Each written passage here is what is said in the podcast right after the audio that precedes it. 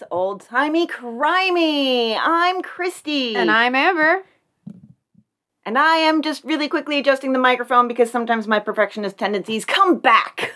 Boob. Boob. So, uh, we are going to be telling you some tales from the old timey newspapers this week. I know I have some really good stuff. Amber, do you have some really good stuff? I honestly cannot remember. I'm sure some of it is entertaining. well, if you picked it, I'm sure it is. I'm going to start off with a bang. Okay. Like a gangbang? Um, yeah, a little bit. Oh, cool. Naked girl, 15, dances in snow with nude boys. That has to be cold. High school petting cult is bared. oh, I see what they did there. Yeah. Nude dancing, this is in Toledo, Ohio, by the way. Nude dancing in the snow by two high school boys and a 15 year old girl today was under investigation by the federal grand jury here. The jury is already sifting a booze and petting orgy of Scott High School pupils. A wild dance to Bacchus in the snowdrifts of the main streets when the son of a prominent banker and another boy dared a freshman high school girl to strip off her clothes and take part, which she did without further ado, shocked late pedestrians into calling police, it was revealed. The flapper admitted that a luxurious apartment has been maintained in a downtown building by the financier's son as a gathering place for a petting cult composed almost entirely of Libbey High School pupils. New details of the Petters of 1925 shocked the staid fathers of another generation in the federal jury's continued probe of a Scott High School Thanksgiving Eve party. The party started tamely enough in Collingwood Hall, witnesses said, but soon bootleggers appeared and with them a flood of liquor. To the syncopation of a saxophone sextet, the schoolboys and girls grew giddy and giddier under the influence of champagne, gin, and Scotch whiskey. Soon a battle royale started over whose sweetie was whose, and in 15 minutes the hall was a wreck.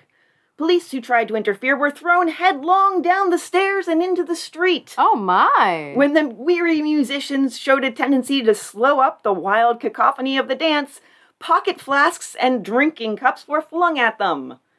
Wow. Ambitious petters, all in their teens, found no comparative privacy in the hall for their spooning. They promptly broke into the janitor's living rooms downstairs, and when he objected, threw him out and broke up his furniture.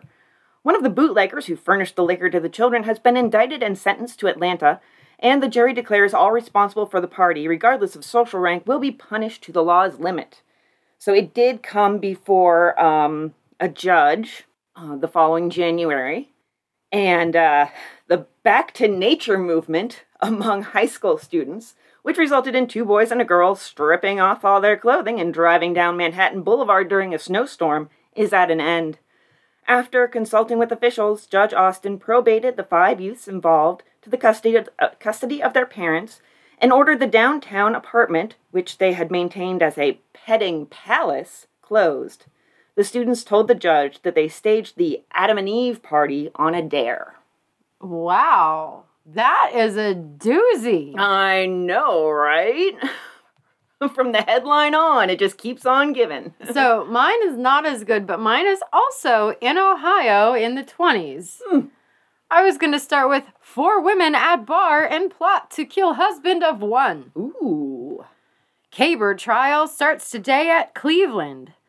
Mrs. Ava Catherine Kaber and her daughter Marion McArdle, arrested in New York June 5th, will begin their fight for life tomorrow in the old courthouse at Cleveland, Ohio, when their trial for the murder of Daniel Kaber, Mrs. Kaber's husband, begins. This is just the first paragraph. So you would assume she is married, it is her husband. Her daughter isn't on the plot. Isn't that her dad? Maybe. Maybe stepdad? Maybe stepdad. Possibly actually her dad, though. So I thought that was really unique. So, charged with Mrs. Kaber in the indictment are her aged mother, hmm. Mrs. Mary Brickel, so three generations of the ladies of the family. Keep it in the family, you know. And an Italian fortune teller named Erminia Colavito, accused of conspiracy to kill. The four women will have to face as remarkable an array of pretrial evidence as has ever confronted an accused murderer. Before the first juryman was selected, the murder had been traced step by step in all the newspapers of the country, following statements from material witnesses. Mrs. Kaber was a woman of wealth and social position in Cleveland. Her daughter, Marion McArdle, was a student at Smith College. Two years ago, Daniel Kaber, Mrs. Kaber's husband, was murdered in his bed, presumably by burglars. Hmm. Erminia Colavito, who alleges she was employed by Mrs. Kaber to hire assassins to kill Kaber, confessed. Her statement to the authorities was followed by a confession from Mrs. Brickel, Mrs. Kaber's mother, who was in the Kaber suburban home when the murder occurred.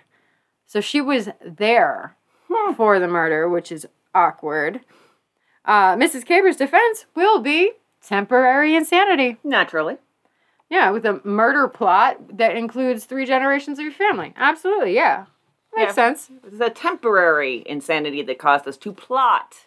And do. And then after he was dead, I felt so much better. I have one that um, I was looking for articles that use the word petting, so that's why I have two petting in a row. Oh, okay. Um, it usually seems to mean like, as far as I can tell, some like making out, some groping, you Yeah. know, a little fondling. Um, I just don't understand what exactly it refers to in this particular article. Wives have weakness for petting husbands. The trouble with the average American man is his selfish desire to do all his own petting. He has managed to make a virtue of it too, but as a matter of fact, the nicest females have a weakness for doing a little petting too. They ought to be indulged. The man who hogs all the family petting is bound to become altogether too bumptiously virtuous and regard himself as the one indispensable person. The sort of wife who can rely upon being missed most is the one who does her full share of petting. When her husband comes home and has to hang up his coat, mend his own shirt, wear holy socks, and break in a new cook, he loves her with a demotion, devotion that is uncanny. And the trouble with the man who does his own petting is that he almost invariably discovers someone who insists upon petting him otherwhere and finds he really likes it. The other woman, in the case, is usually a genius at petting. That is her long suit. Otherwise, there would rarely be another woman in the case. huh. That was 1915 in the Cleveland County Enterprise. And I was just very, um, Yeah, that's not the same kind of petting, I don't think. If, but he's talking about finding another woman to, to help with the petting. And yeah, it's just very, I do think that the word probably evolved over time and probably just meant more like caring for someone. Both like Darning their socks. darning their socks, taking care of them, like in, in the home sense. And then eventually became like, you know, grab a boob, etc. Okay. Okay. Um, I have a an old timey joke Ooh. for you. These are always horrible. I know. This this is from 1921 and it's called His Business. She. I understand that Judge Brown is breaking up housekeeping. He. That can't be. He's very busy these days deciding divorce cases. She. Well, isn't that what I said? I actually have uh, these particular features that were in one paper. Tom Sims says. I tried looking up Tom Sims, just did a cursory search. There was a Tom Sims that actually invented snowboarding. Uh, he was born in 1950, so this wasn't him because this was this was early 20th century. But it's just little one-liners, kind of, that generally tend to be sexist in nature. Oh, yeah. Um, so I'm just going to be sprinkling these throughout uh, for funsies. So Tom Sims says, driving a wife or a horse too much may make them throw a shoe. no. Now let's uh, have a little bit of a uh, whiplash. Patsy, Airedale pup, adopts baby chick. Aww. 1924 in the Daily Ardmorite. Okay. but this was from Hynes, California. Patsy, a male Airedale pup belonging to Paul Crook, has adopted a baby chicken which hatched out several days before the other eggs on which its natural mother was setting. The chick ignores its mother insisting upon being mothered by Patsy. That is adorable. A little bit of whiplash for you. Yeah. I have a fun one. Writ for Joseph Cohen puzzles warden Lawes.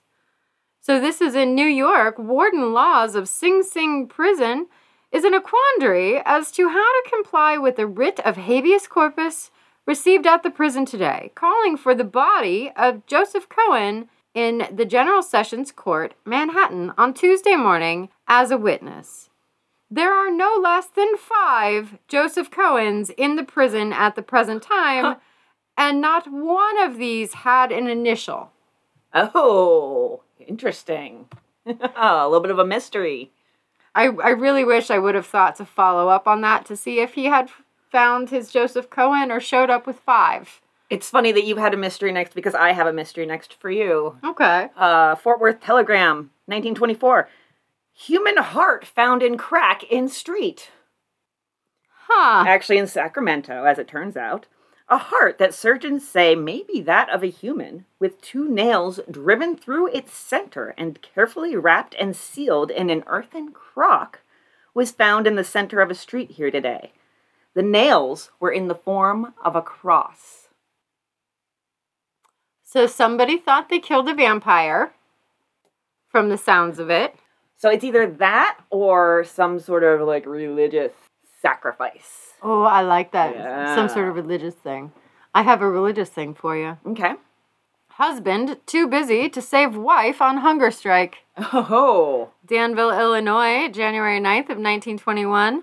Ernest Harrington was in his kitchen poring over the accounts of his little poultry store while 14 members of the Church of God knelt at the bedside of his wife to ask his salvation. Mrs. Sadie Harrington is on the 42nd day of her hunger strike until Ernie's soul was saved. They're making me worse instead of better, said Harrington. Before my wife started fasting, she helped me on the books at the store, and I never had to work on Sunday. Now it takes me all the Sabbath to figure up my accounts. Oh, the wonderful irony.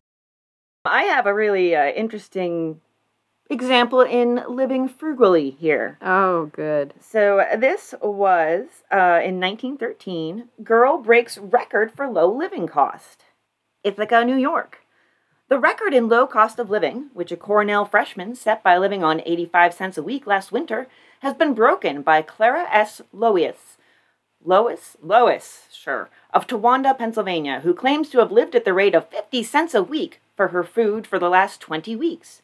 She is a student of the violin at the Ithaca Conservatory. Her daily menu is a cup of tea, two slices of bread with peanut butter, and a cup of cocoa for breakfast, one boiled potato with dairy butter, and two slices of bread with peanut butter for dinner. As an occasional treat on Sundays, she has had a few tomatoes and occasionally an egg, but all within the $10 limit for 20 weeks.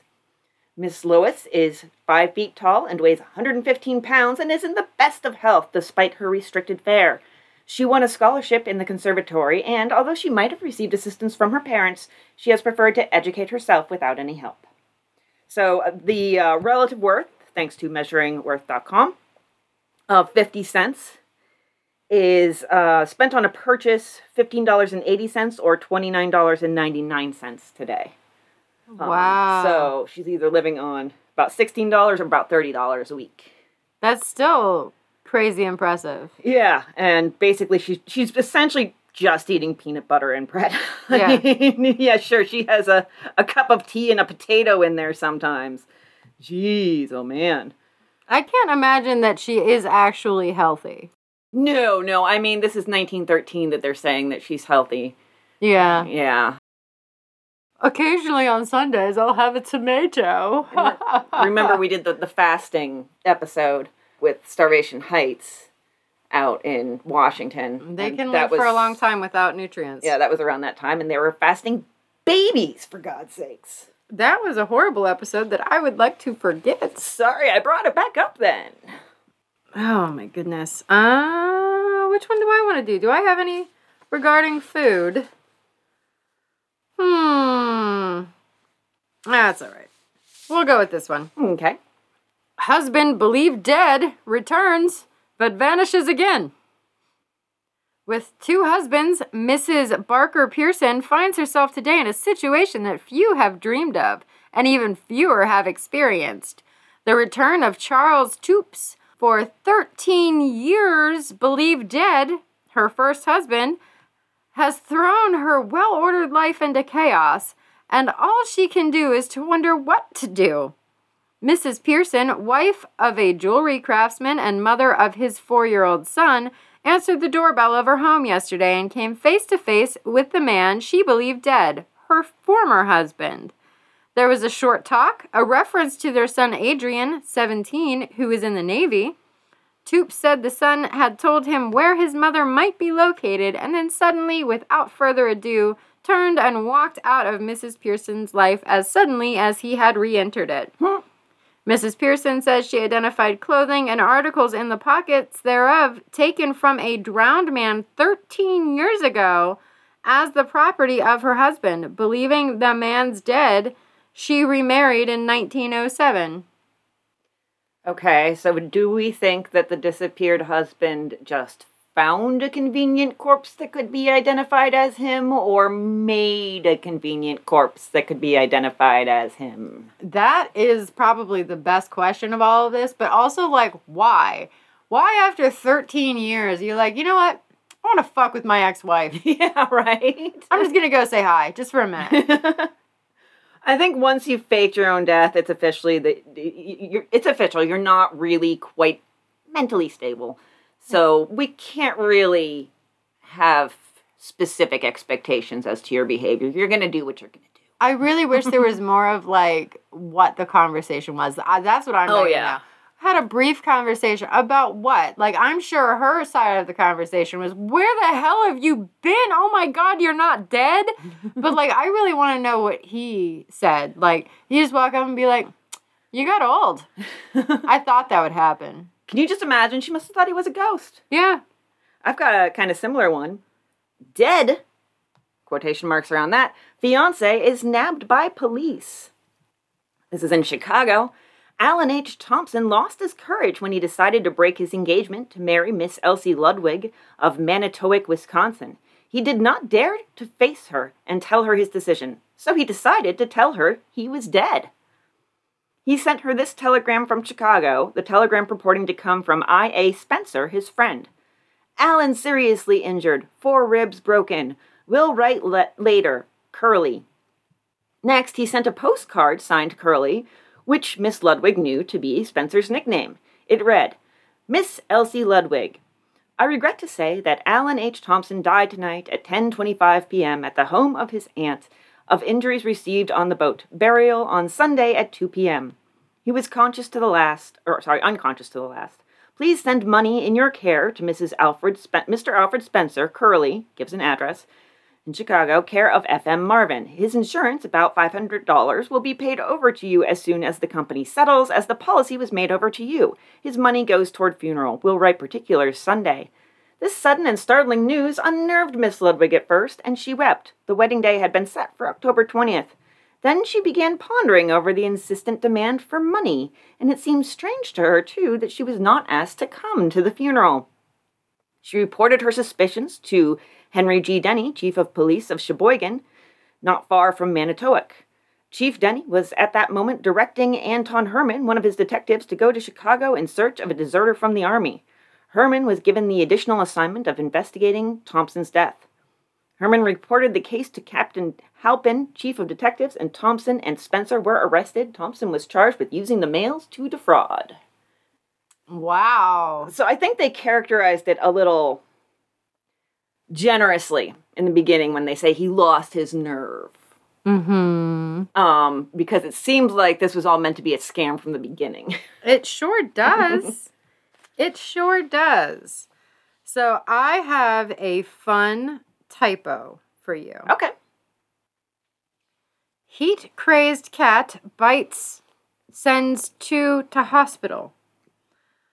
Michael Rosella, 22, 400 East 18th Street, and Arello Marino, 17, 1976 2nd Avenue, were removed to Flower Hospital yesterday, suffering from injuries received when they were attacked by a cat evidently maddened by the heat. Both men were bitten on the stops. It stops. They forgot to write the rest of the article. Where were they bitten? I was expecting it to be like a misspelling or something that somehow, like, okay, um, they meant to write arms, but they accidentally put anus.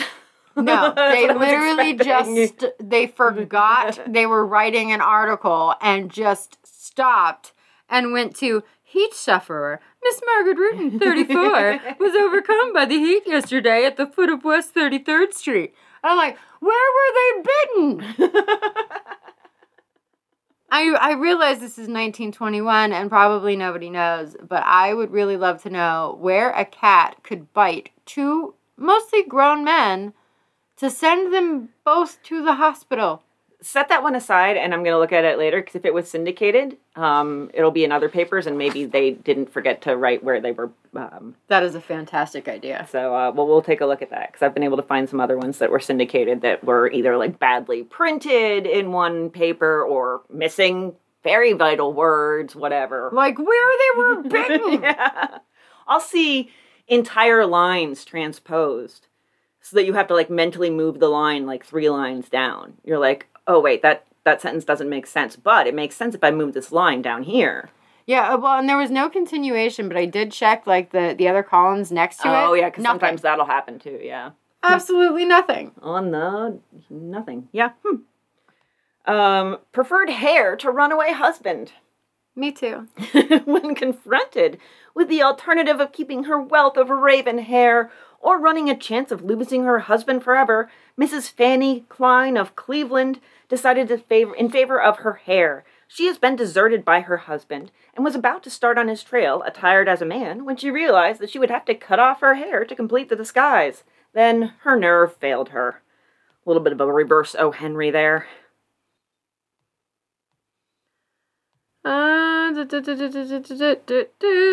Which one do I want to give you? I don't want to do that one yet. I'll save that one. Let me find a good one for you. I don't know if I have anything about hair. Ooh, how about this? Child's head cut off by screw of landing plane. You you were way too excited uh, about that. Way too excited. The whirling propeller of a huge airplane landing yesterday at the old Guttenberg racetrack, North Bergen, New Jersey, killed Felix Busasnewski, something like that, seven, as the lad ran directly in front of the descending plane in an effort to escape from it. The boy's head was virtually cut from his shoulders. Oh, poor baby. James S. Kelly, pilot of the machine, 110 East 90th Street, was held by the North Bergen police for manslaughter. His passenger, David J. King, 28 Paddington Avenue, was detained as a material witness. Both are former Army pilots and both live in Manhattan. Many airmen now use the old racetrack as a landing point. The two former Amy, Army aviators were making a flight from Connecticut to New York and had selected the track for their stopping place. A number of small boys were playing in the track enclosure.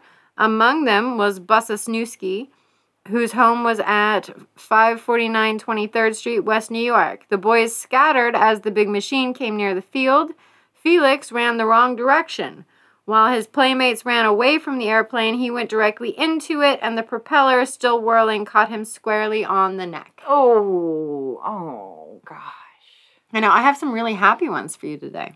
Yeah, yeah, that was um that that really was a, mood booster right there. I have more. Uh, I've got Hard Luck in Bunches from 1914. With only a bad case of nerves, Mrs. Martha Reese of Pittsburgh has survived a notable series of misfortunes within the past four months, of which these are the chief ones. House burned down while she was at a picnic. Husband arrested for setting fire to the building. Her brother arrested to answer charge of murder in the connection with the death of another brother 22 years ago. Insurance money paid for loss of her home stolen from her. Mrs. Reese is wondering what is going to happen next. Wow. Yeah, that's that's a bad couple months. That mm-hmm. is. so her husband burnt their house down. Yes, and, And- her brother murdered another brother 22 years prior. I, I'm gonna bet that the husband also ran off with the insurance money, or the brother, Or the brother, I was going to say. They're, One of the two of them is like bail money. She's not surrounded by great people. The people around her are not making the best choices and clearly haven't been for a couple decades. Mm, yeah. So let me tell you a quick story about Miss Lillian Birnbaum, a Brooklyn student at the Cornell University Summer Agricultural School, an expert swimmer. She lost her life yesterday trying to save Miss Dora Berger, 21, 1408 Franklin Avenue, the Bronx. While Miss Berger, scarcely able to swim at all, was resuscitated by physicians after being taken from a swimming pool. The pool is 15 feet deep. Lillian, um, oh, sorry, 15 feet deep and is located in Fall Creek Gorge near the University Powerhouse. Miss Birnbaum, Miss Henrietta Droot, and Miss Berger went swimming together. Miss Berger was soon in distress, and the Brooklyn girl went to aid her. Miss Droot saw them struggling in the water and called to some men from the powerhouse to help them. Both young women were taken from the water, and the pulmotor applied. So I don't know if that's like, pull Pulmo- P U L M O T O R. yeah. I think it's like an early, like, proto. Um, what's the thing that shocks you? You know? Oh, okay. So effort. I think that's that's That makes sense. Efforts to restore Miss Birnbaum failed. She was 22, the daughter of Mr. and Mrs. Maurice Birnbaum of Marcy Avenue, Brooklyn. So, um, she she was a, a successful student and an, a great swimmer. Saw her friends struggling, tried to rescue her, and they both drowned. a lot of the times that'll happen. Yeah. e- Except the friend was resuscitated, and unfortunately, she was not. I've got um, another Tom Sims says to. That's hard to say. It is. Tom Sims says, uh, to preface my next one. Tom Sims says there are so many ways to get in trouble and so few to get out. We need that on a shirt for you. Yep. And then I have this lovely story. This is from uh, Wilkes-Barre, PA. Woman whipped 20 men. Armed with a billiard cue, Mrs. Frank Shalaski, aged 50 years, of Wilkes-Barre, PA, drove a force of 20 workmen from her property because she claimed they were placing a curb there. When officers arrived, Miss, Mrs. Shalaski gave them battle and managed to make her escape after they had slipped handcuffs on her. Later, she was found and placed under arrest. Wow. All right. Tom Sims is right about some things. Well, I, I'm going to read you something that uh, made me giggle. Girl of Golden West makes better student than her male rival. Ooh. Shocking, I know. This is uh, from July of 1921. Men having a monopoly on brains after all. A survey of colleges in the Middle West, which is hilarious, Middle West. I, it's weird to see it like that. Shows that the co-eds have stepped right up to the head of the class and received higher grades than the men during the school year just closed. The survey was made by Mary Ross Potter, Dean of Women of Northwestern University, among colleges in Illinois, Wisconsin, Indiana, Ohio, and Iowa. Educators in all of these states agreed that women were better students and received higher marks than men. Girls greatly excel men in mathematics or any other subject requiring attention in detail, it was shown. Hell yeah. I thought that was lovely and shocking to see in, in 1921. Oh yeah, you didn't see that too often. Well, hardly ever. So, like, I stayed in the year 1921, and the amount of remarks uh, to women are all over the place. Even in this very paper that I got this out of, there was like an Ask Doris about, like, is it okay if my boyfriend stays past 11 p.m.? And Doris is like, honey, you've been together for a year and a half. If you don't have a ring on it, no, he shouldn't be there at all. you tramp. Pretty much. I've got um there was this burglar or possibly a couple burglars really just haunting this town of Luling, Texas. Luling. Yes. And uh, this is uh, one of their the burglars' visits. Luling's burglar visited the home of Thomas Hodges last night and took all the food out of the safe in the dining room, spread it out on the table, and proceeded to eat a hearty meal.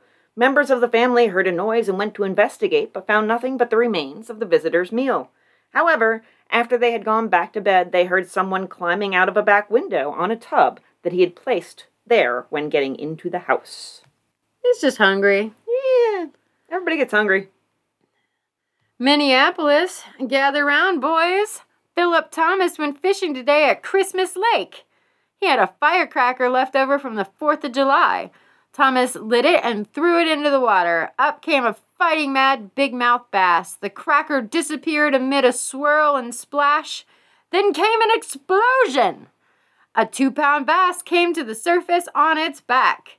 Philip went out in a rowboat and got the fish. It still had a piece of the fuse in its mouth. Whoa! I've got uh, an interesting little escape here. Free, she says, trips right out of jail. I've been released in court and just came back to get my packages, said Edna Miller as she was returned to the county jail from the probation office in the municipal courts building across the street. Picking up several parcels belonging to her, she walked out. The police are now seeking her for her statement about being released was untrue. so there are, there's a few more ways than Tom Sims says to get out of trouble. True. Girl hurt and leap from window to evade arrest. Miss Grace Teitkin, 23, leapt from the third story of her home at 741 East 11th Street yesterday afternoon to escape a Mount Vernon constable and sustained internal injuries, which were said at Bellevue Hospital to be critical. The girl's fall was broken by a clothesline in the yard below the window. Oh, she literally got clotheslined. According to the police, Miss Tietkin was recently arrested in connection with the theft of a diamond ring and was released on condition that restitution was made. Hmm. This is uh, one from a series that they had in the Austin American in 1914, where it would just be little tidbits from across the country, but they definitely um, they end them on a nice sarcastic note, and uh, I, I enjoy it. So, a Chicago woman who testified that her husband came home with talcum powder on his shoulder was granted a divorce. As he explained the incriminating evidence by saying that he took a waitress who was suffering with a toothache to the dentist and that she fainted in his arms on the way, Evidently, the court granted the divorce on the ground that no woman should be compelled to live with a man entirely devoid of inventive genius. I love it. he is too dumb to be married to you. Well, and there is such thing as maybe too dumb to do crime.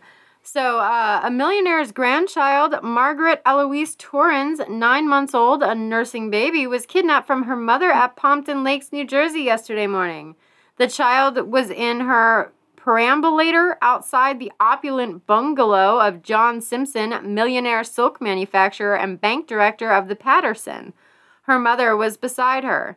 An automobile drew up, and four men rushed at the mother, knocked her down, and picked up the baby, and were off. Three of the kidnappers have not been identified. The fourth is Alfred Torrens, 30, father of the baby, and son of wealthy Cubans. Mrs. Torrens is the daughter of John Simpson. The Simpsons and Torrens' mother live within a block of each other, and the romance of the young Cuban and daughter of the millionaire dates back 12 years. Oh. The Simpsons bitterly opposed the match, and two years ago, the pair eloped. Last January, the Torrens couple separated, the wife keeping her little baby. So, um, maybe cover your face if you're going to kidnap your own child. yeah, right. Might be a good idea. Oh, I don't know who three of them were, but mm. one of them was my husband. So, can you go pick him up and get my baby back? Because I'm pretty sure he's the one that kept the baby. I would think if you'd been with somebody for that long, even if they cover their face, you'd at least know their like movements, you know? Maybe, but their faces were not obscured. Yeah, yeah, I know. But like when Jackson used to play hockey, I mean, we'd only been together for I don't know, like five, six, seven years at that point. But you know, even without looking for his jersey, I was able to pinpoint him on the ice because I just I know how my husband moves. You know, so I don't know. Uh, Tom Sims says many blushing June brides are back from their honeymoon already and blushing over a hot stove. Oh, He gets a little too much delight out of that. apparently. Um, Is there fire in this story? Speaking of, uh, well, there, I I don't have fire, but I have arsenic. And I have something here that I don't understand, so maybe you can help me understand it. Okay, so arsenic of lead used for baking powder poisons seven. 1914, Giddings, Texas. The use of arsenic of lead instead of baking powder in making biscuits came near killing two families at the town of Lincoln near here yesterday.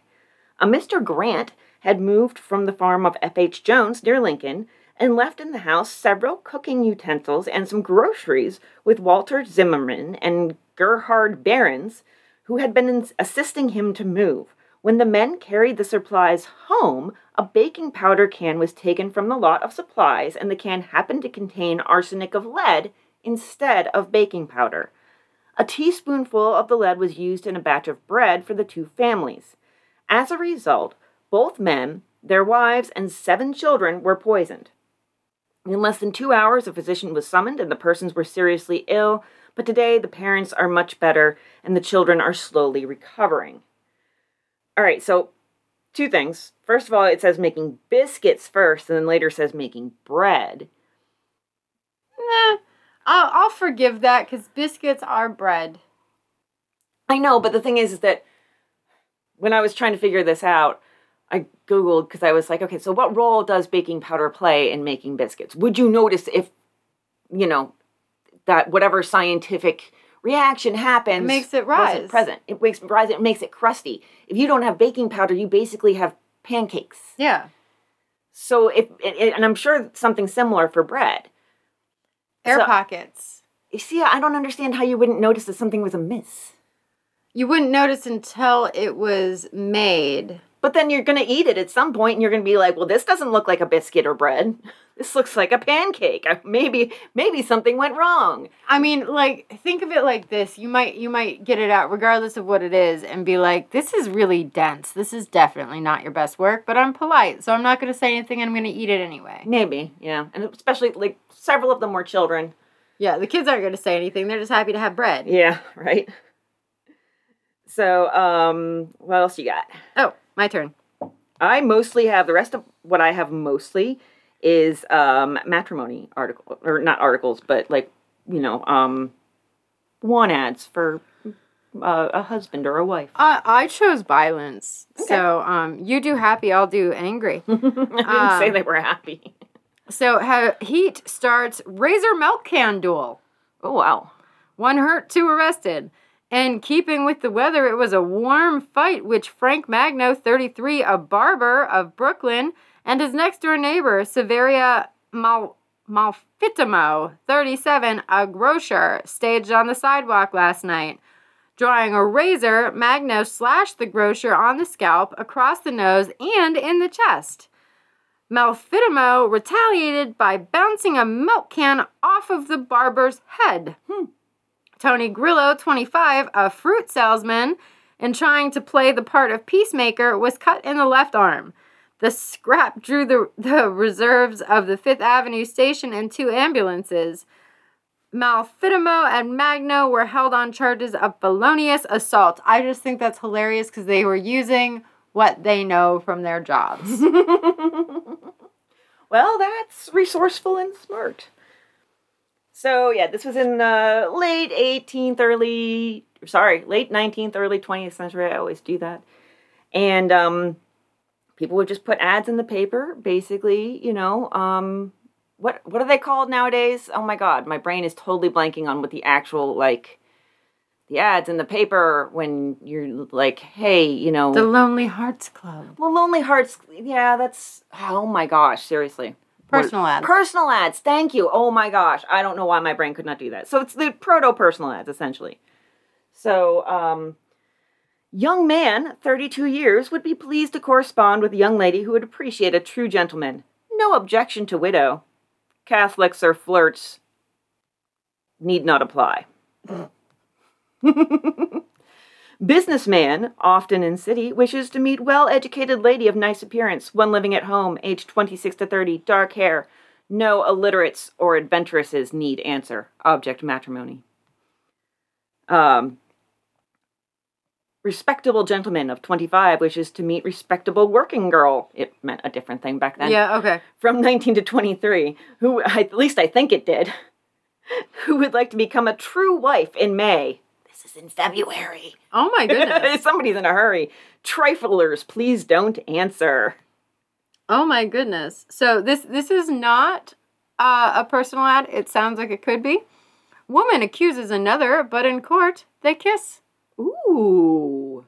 So I, I had high hopes with, with that headline, but it's not everything I wanted it to be. Hmm. Pretty pretty Edna R. Wilsey of Oswego, New York, was arraigned yesterday before Judge Talley in General Sessions charged with grand larceny. She was accused of the theft of $140 in cash and clothing from Miss Rose Riley, a student nurse in Manhattan State Hospital on Ward's Island. Wearing a skirt and shirtwaist alleged to have been stolen from the nurse, Miss Wil- Wilsey, who also was a nurse, smiled gaily as she entered court. Hello, Rose, she called to the woman who had come to accuse her. Then she hugged and kissed Miss, kissed Miss Riley, who returned the greeting. This exchange of affection softened Miss Riley's heart, and she told the court she did not wish to press the charge. Superintendent Hyman of the hospital, however, insisted that she be prosecuted. Miss Wilsey was brought here from Bath, New York. She is also accused of having stolen a $250 diamond ring and $70 from a woman of Corning, New York, who befriended her while they rode on a train. Miss Wilsey was released on probation. So she shows up, this bitch shows up to court in the stolen outfit and then gives her a big hug and kiss. And the girl's like, oh, no, the popular girl's paying attention to me. No charges, no charges. You know, it looks better on you anyhow. like, what the hell? Blew my mind. All right, here's a couple of fun matrimony ads. An up to date young farmer stopping in the, the city temporarily desires to meet or correspond with young lady between 18 and 23 years of age. Farmer's daughter preferred, must be brunette. Also true Christian. No flirts or dancers need answer. Object matrimony. So that's one way to advertise yourself. Here is another. I am a large, fleshy, plain, common bachelor, 50. Wish to meet a single lady, good natured disposition. Um, the rest is just his travel plans, essentially. Uh, there was one gentleman here who actually put a word count requirement into his um, into his ad for for, the, for your response, and uh, for some reason I can't find it, but it was something along the lines of you know re- response must be between oh sorry sorry I did find it here we go. Uh, man aged 30 years wishes to correspond with lady aged not more than 25 years nor under 18 years. Give full particulars in first letter. Must not write more than 135 nor under 120 words. I am a railroad man, salary $100 per month, object matrimony. I think he wants to make sure he doesn't get anyone who's either too quiet or not quiet enough. And this is his his method of going about that. it's definitely uh, it's one way to go about it. And uh, if you uh, find that the object of matrimony has uh, been achieved or you, you want to go ahead and, and make that leap, here is, uh, again, from the personal ads, a way that you can go about that. It's easy. Pop the question with a set of our proposal cards by Oh. mail, 10 cents. Now, if you are having trouble getting there, here's an ad that can help you. It's kind of similar to one that you, you had before, but it, it gets a little bit more specific, I guess. How big is your bust? Dr. Conway's bustoids Oh my. the only remedy on earth which enlarges the bust 4 to 10 inches. No injury, no appliances, no poisons. Home treatment. $1,000 if we can't. wow. Bustoids. So I have uh, two short ones for you that uh, could play off of the personal ads. This is uh, why you should be cautious about those. uh, girl fights rejected suitor as he draws gun. When Miss Lillian Sassio, 3 DeVoe Street, refused to elope with the suitor she had rejected, he pressed a revolver against her head yesterday. The girl kept her nerve and fought for the gun. Two shots were fired, one of them going wild and the other striking Pascal Lombardo, 394 Leonard Street, in the hand. He was arrested. So she fought and won. And then uh, the second little little one Miss Brandeis's divorce wins $400,000 alimony. Damn. In Omaha, April 25th of 1921, Miss Madeline Brandeis, wife of E. John Brandeis, whose father deceased was one of the owners of Stearns Brothers store in New York, gets divorced in a day and $400,000 alimony, which is a good deal even today. So 1921, you said? Mm-hmm. 6.7 million. Wowza. yeah. That is uh, no small chunk of change. Wow. Okay, I have one more cute one and then some recipe, a couple recipes, just two. Okay. Okay, so. Organized Dogtown. This is actually from Constantinople. A community of dogs, complete with a president and a legislative body, has been organized by Frederick Gill, English dog trainer. He has taught his dogs to hold meetings, to put motions before the House, and to vote on them through a series of barks and movements of the tail. That is adorable. Isn't it? I love adorable things. Like this 11 year old who was uh, arrested by police. An 11 year old girl arrested for shopless. I can't say words.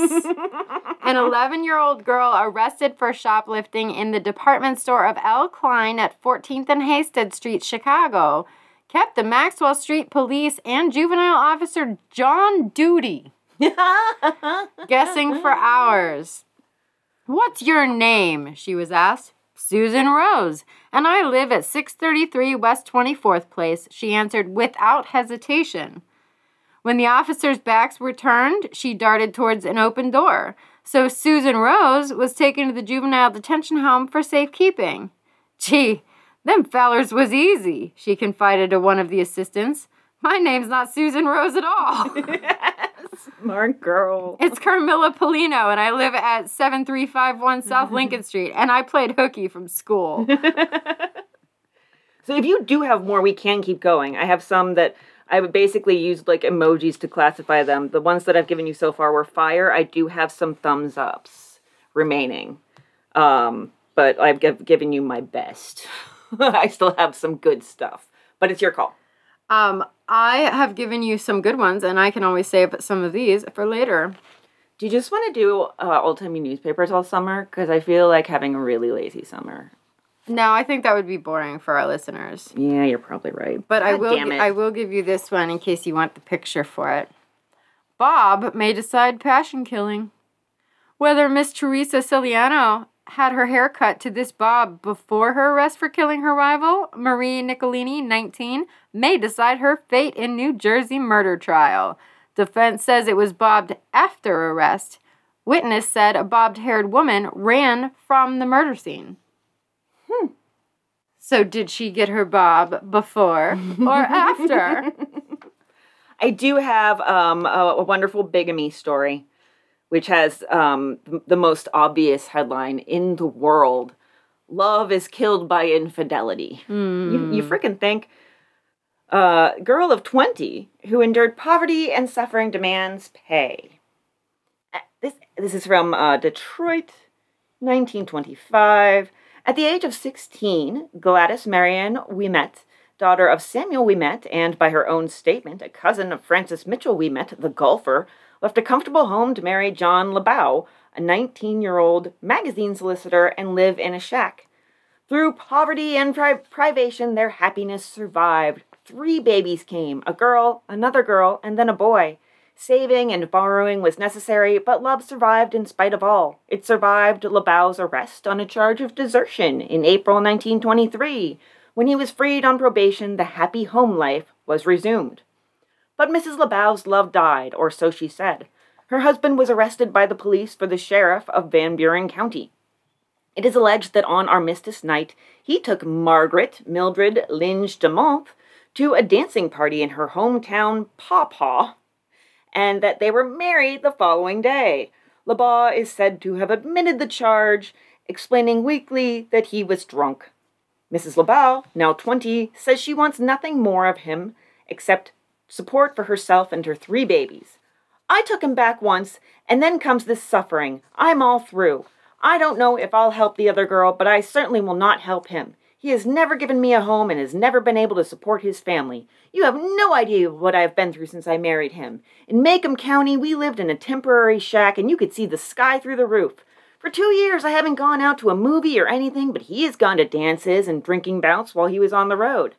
I had an idea about a month ago that something was wrong, some new trouble.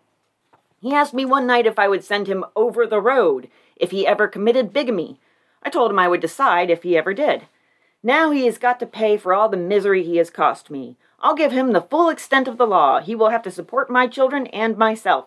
If he is not convic- convicted of bigamy, there will be other charges against him. Will I marry again? Not me. I'm through with him and with men, and I won't divorce him either. I don't intend to let the other woman have him, and I want to keep him where I can make him take care of the children. That is my only concern now. I just like that she's like, He can't have a divorce. yeah, but she's also like, I thought something was maybe a little bit wrong last month when he was like, so if I committed bigamy, would you have me sent to jail? Just um hypothetical. Wondering. Totally rhetorical. Yeah. Not based in any reality or thoughts that I've had recently.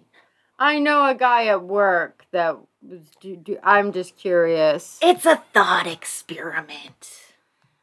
Speaking of thought experiments, I am really curious about your recipes. Okay, I have some recipes for you. I have two of them. I would really love it if somebody would try out the first one for like, I don't know, like a picnic or something, because it's this weird combination that I can't quite. It's like two different things. Okay, so it's deviled macaroni. And this was from uh, like a recipe contest. Boil in salty water for 20 minutes, one half package macaroni. All right, so drain it in a colander, um, put it in a buttered baking dish. Make a sauce from one and a half cupfuls of milk, teaspoonful each of butter and flour, a half teaspoonful of mustard, teaspoonful of onion juice, salt spoonful of salt, and 10 drops Tabasco sauce. Pour this sauce over the macaroni, sprinkle the top with buttered breadcrumbs, and cook in the oven until a delicate brown. All right, so this is like somehow a combination between mac and cheese. And macaroni salad. Yeah, it's Yeah. like baked macaroni salad or something. Hmm. And I can't help but wonder how the heck this would taste. I oh, I kind of think it would be good. I'm actually a little curious about that one. Now, um, for this recipe contest, they did uh, ask the submitters included how many people it served and the total cost. Um, this was six persons and estimated to be 10 cents. Wow. Yeah. And then I have one more that I just could not understand at all because I have to have a, a completely befuddling recipe if, if I can every time. I'm usually like, oh man, I gotta find a recipe. This is gonna take forever. And then two minutes later, I'm like, got it. so this is steamed tomatoes with cream sauce. Yum. I know you hate tomatoes, don't you? Yeah, you hate. No, I love tomatoes. No, wait, you hate. You hate some form of tomatoes. No, you don't hate tomatoes. Who hates tomatoes? Don't, not me. I'll eat anything twice. That's right, you will. Okay, somebody hates tomatoes and it's driving me crazy. All right. I don't like um oysters no, I don't either. because I, I I need to chew the food that I eat. Steam six tomatoes, peel, and place on squares of toast. Are we not slicing at any point here? Uh, the sauce. Melt two tablespoons of butter and mix with one heaping tablespoon of flour. Add one pint milk, season with salt and cayenne, and boil until thick. Hard boil three eggs. Chop the whites into the sauce, mix and pour into a dish. Garnish top with yolks mashed fine. Serve each plate with a tomato on toast and some of the sauce. First of all, we always have to have hard boiled eggs. Always. always have to have hard boiled eggs in there. And I've just, I've never, that I know of, had hard boiled egg whites in a sauce like that. It makes it chunky for you. Yeah, I would think it would, It- it- which adds some texture, which can be nice depending on if you like texture. I personally am a person who is okay with the texture of the whites of hard boiled eggs, but I don't like the texture of the yolks. That's fair. So I, I don't like it. It's usually like dry and Yeah, it's weird. yeah. So Well, I too have a recipe. ooh, I'm excited. I don't know what year this is from. Uh, unfortunately, I I had found it. It was uh, a picture from somebody's cookbook, and so I don't know what year this is from. But I thought you might appreciate it. It is a banana salmon salad. oh gosh. oh no. Three ripe bananas diced, a half cup diced canned pineapple, one and a half cups canned salmon, a quarter cup diced celery, a half a teaspoon of salt, one tablespoon of chopped pickle, mayonnaise to moisten. Mix bananas and pineapple together, add flaked salmon, fold in remaining ingredients, garnish with crisp lettuce or other greens and lemon slices. Serves eight. That is truly horrifying. Mhm. I do have to say that recipes used to be so much simpler. It was basically like, here's all your ingredients. Now just toss them all together, garnish with lettuce. You're done. You're done. Like every recipe was like maybe took up two inches of space, if that. Oh yeah, now it's pages. You know, it's pages and pages, and that's not even, we're not even necessarily talking about, you know, the thing that everybody complains about with recipe websites where it has to be, you know, like, jump to recipe. yeah. So, yeah, that's, oh my gosh, that is, that is one of the more horrifying that I've ever heard. Uh, Yeah. Yeah, there's all sorts of flavors in there. That's way too many different flavors. Banana, pineapple, pickle, uh, salmon. Celery. Yeah. I, I can't even imagine just the, the, the textures, not even counting the, the tastes, just the textures of celery and banana together. No. Yeah. No. Yeah, there's a lot going on. To the there. devil with you. but I found it and I felt the need to share. You can go to the devil and make him banana salmon salad. I will. So funny. All right. Well, um, I think that's that was pretty good. It was pretty fun. Um, I think that's all we got, right? Yep, that is it. Okay. Well, we have a couple of patrons to say hello and welcome to. So uh, I'm going to get up my singing voice here. All right. So welcome to the Patreon, Brian Aho, Hi, Brian. Ashley Rolls, Hello, Ashley. and where did it go? Tanya Fletcher. Hey there, Tanya. Took me a minute. I really need to like start putting these in their own folder. Uh, if I'm not going to write it down, that would probably make my life easier. But or you could just write it down. that? Or I could just write it down. Yeah, that's also an option. But I'm not gonna. so, all right, what are you doing this week? I am uh, putting up a fence around my garden, and uh, hopefully that will keep the bunnies from eating all my plants. Guys, you have no idea how proud I am of Amber. She has turned from somebody who could kill a plant by being in the same room as it to somebody who actually has like a flourishing summer vegetable garden. I- it's gonna be flourishing. I feel like flourishing is a strong word. So basically, I learned that if I want people to think that I am good at gardening, I just need to plant 500 things and 100 of them might grow. So that is what I've been doing. Um, it's a numbers game. It is. It it is. And honestly, I think that uh, of all the things, my tomatoes are going to do the best. Knock on wood, but that's they seem to be the most promising at this time. Maybe we can have some tomatoes and hard boiled egg sauce. Yum. Yum. I am. I have started a new medication as of uh this week for my chronic pain. So we're seeing how that's going. So far, I think it's helping a little, a tiny, tiny bit. So that gives me hope because this takes time, you know. So that's nice. It's it's really good to have a little bit of friggin' hope. Um, it also seems to be so far helping with my hyperhidrosis, with my excessive sweating. So that would be really amazing if this could like knock out two of the main things that plague my life. Yeah. Like, really, the only thing I would need it to do uh, other than that is like uh, turn my eyebrow brunette and um, clear up my IBS. You don't need that. then it would be a true miracle drug. no. You could always just get your eyebrows tattooed. I know, but I've never really wanted to do that. I always worry it's too permanent. Yeah. Well, Because, like, if, are. they, if they do a bad job, oh, yeah, that's true. you know, like, then I'm screwed.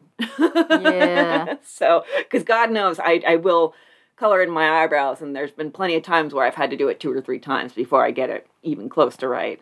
And even Jackson said uh, last weekend when I did it, I, he, he's, he's really good at putting his foot in his mouth in the most hilarious ways.